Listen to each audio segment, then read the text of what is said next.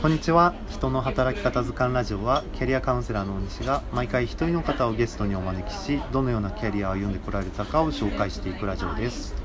今回も前回に引き続き萩原俊介さんをゲストにお呼びしております。どうぞよろしくお願いします。よろしくお願いします。はい。では、えーと、前回の第1回で萩原さんにはあの、はい、現在の金融教育事業から、えーと、その金融教育事業を始めるに至ったきっかけを少しお伺いしたわけなんですけれども、はい、今回の第2回では、はい、その前職のあの住宅関係のそのメーカーさんに、えーとまあ、就職するきっかけみたいなところから伺っていきたいんですけれども、はい、よろしいでしょうか？全然大丈夫です。はい、はい、えっ、ー、とありがとうございます。では こちらの会社さんには、えっ、ー、と、新卒入社されたんでしょうか、ね、新卒で入社しました。ああはい。その時はどういった、まあ、就活用語的に言うと軸みたいなもので？軸。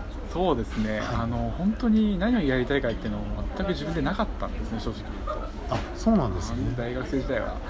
で本当になくて、はい、ただまあ大手の企業がいいなっていうふうに漠然と思ってたんですよ、はい、で父親の影響で父親があの建設系のあの、会社に勤めていたのでそういった建設とか住宅関係いいなって思っていたのと、はい、これも父親の影響なんですけど営業マンがいいと思って営業だとなぜですか？営業だとい。ろいろ経験ができるから、経理のこともあの相手の会社の決算のことも見るしあそうです、ね、コミュニケーションも学べるし、はい、で学べることが本当に多いから若いうちは営業やっといた方がいいっていうので、はい、大手企業住宅建設系の企業で営業。であとは、はい、トップの企業がいいなって思ってたのでトップのメーカーを見てました。トップがいいというのは何か理由があったんですか？ないですね本当に。憧れみたいな。なるほど、はい、短絡的な考え方ですいません。あいえいえそれは大事ですよね。トップだとやっぱりその何ですかあの一番を目指すようなモチベーション高い方がいっぱいいるかもしれないですし。そうなんかね、うん、周りの目が気になったかもしれないですね。ああ そういう時もありますよね。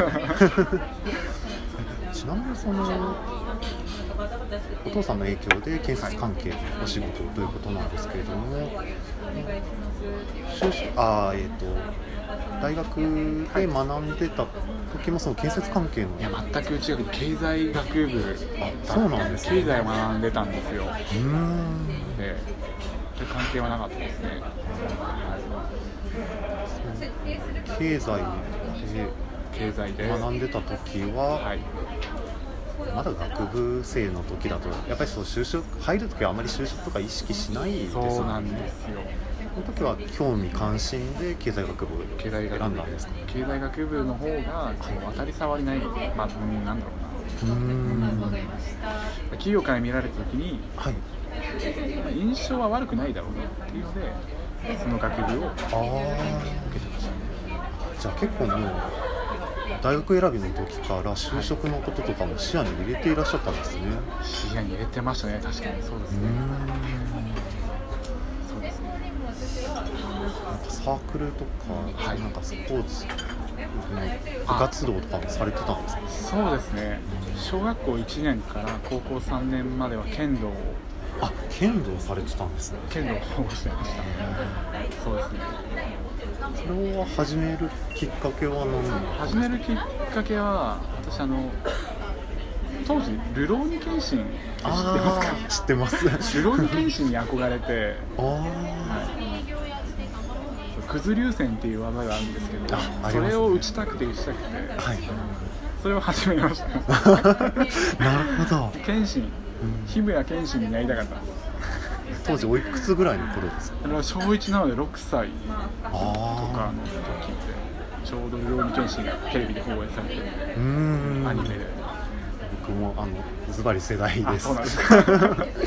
傘でよくくず流線やってました。くず流線と天かける竜のひらめきをね、はい、世代です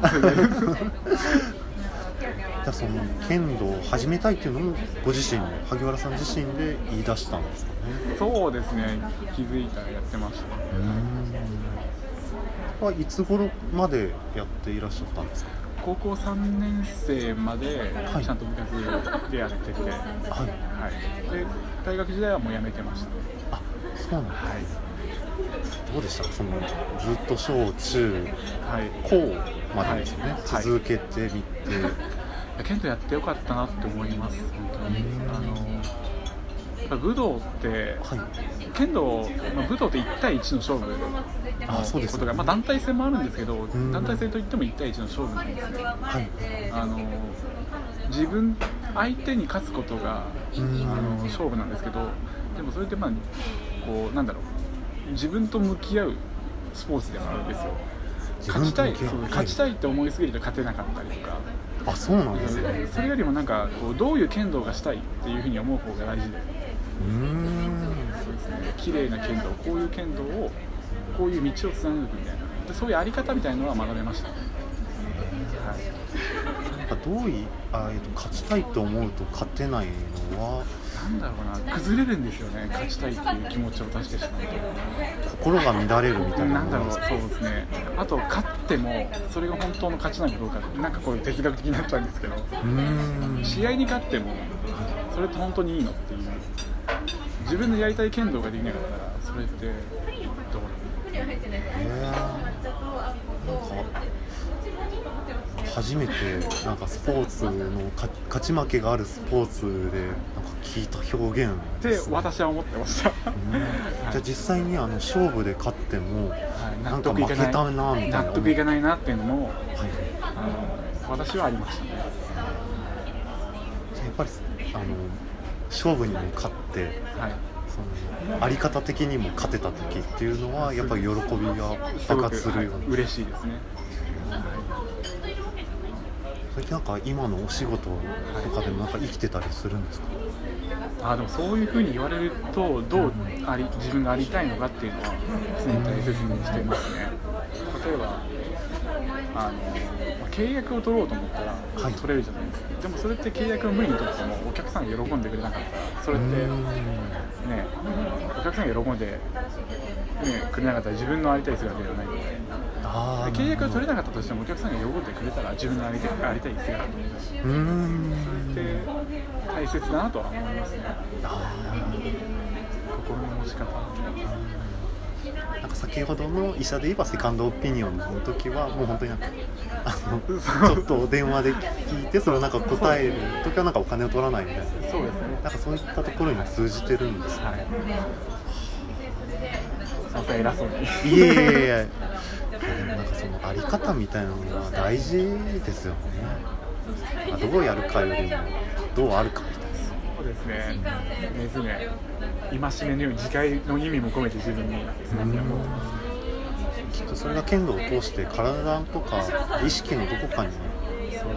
あるんでしょうね。今思い返すと本当にやっててよかったなと思います。最近はされてるんですか？えっと、年に半年に1回ぐらい踊り稽古会があるので。あでもつながりはあるんですね、はい、その時に参加するぐらいですねじゃあ今は少し体を動かすとかあの昔を懐かしむとかそういったつながりなんですね、はい、いいですね。いい関係ですね。こういったあの、ものが今も続いてるっていうのはだって10年20年以上ですよね。下手したら。うん。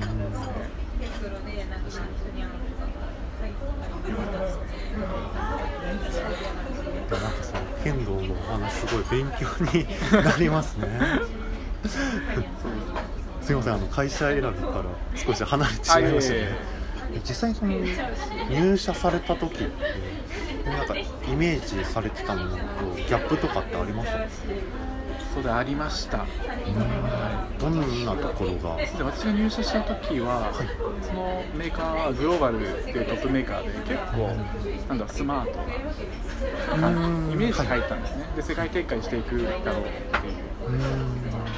えー、綺麗なオフィスで、はい、あの法人のクライアントさんと一緒にあのプレゼンテーションして パワーポーズしながらっていうようなイメージだったんですけど全然違くて。本当泥臭い。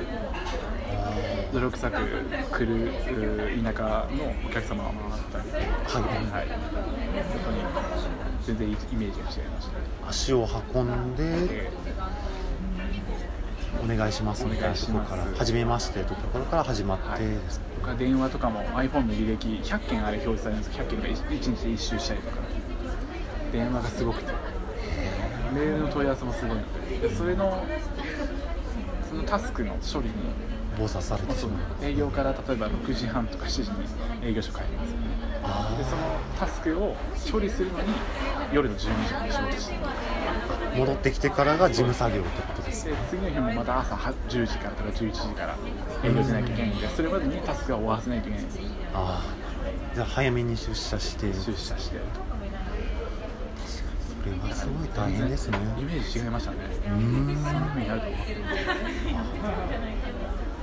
なるほどでは、えーと、ここまで第2回では萩原さんの前職に入社するきっかけと過去の件のお話と。で、まあ、入ってからの、まあ、イメージのとこまで伺っていきました。では次の第3回では現在のお仕事関係をちょっと深く聞いていきたいなと思っています。ではお時間になりましたので第2回はこちらで終了とさせていただきます。今回のゲストも萩原俊介さんでした。どうもありがとうございました。ありがとうございました。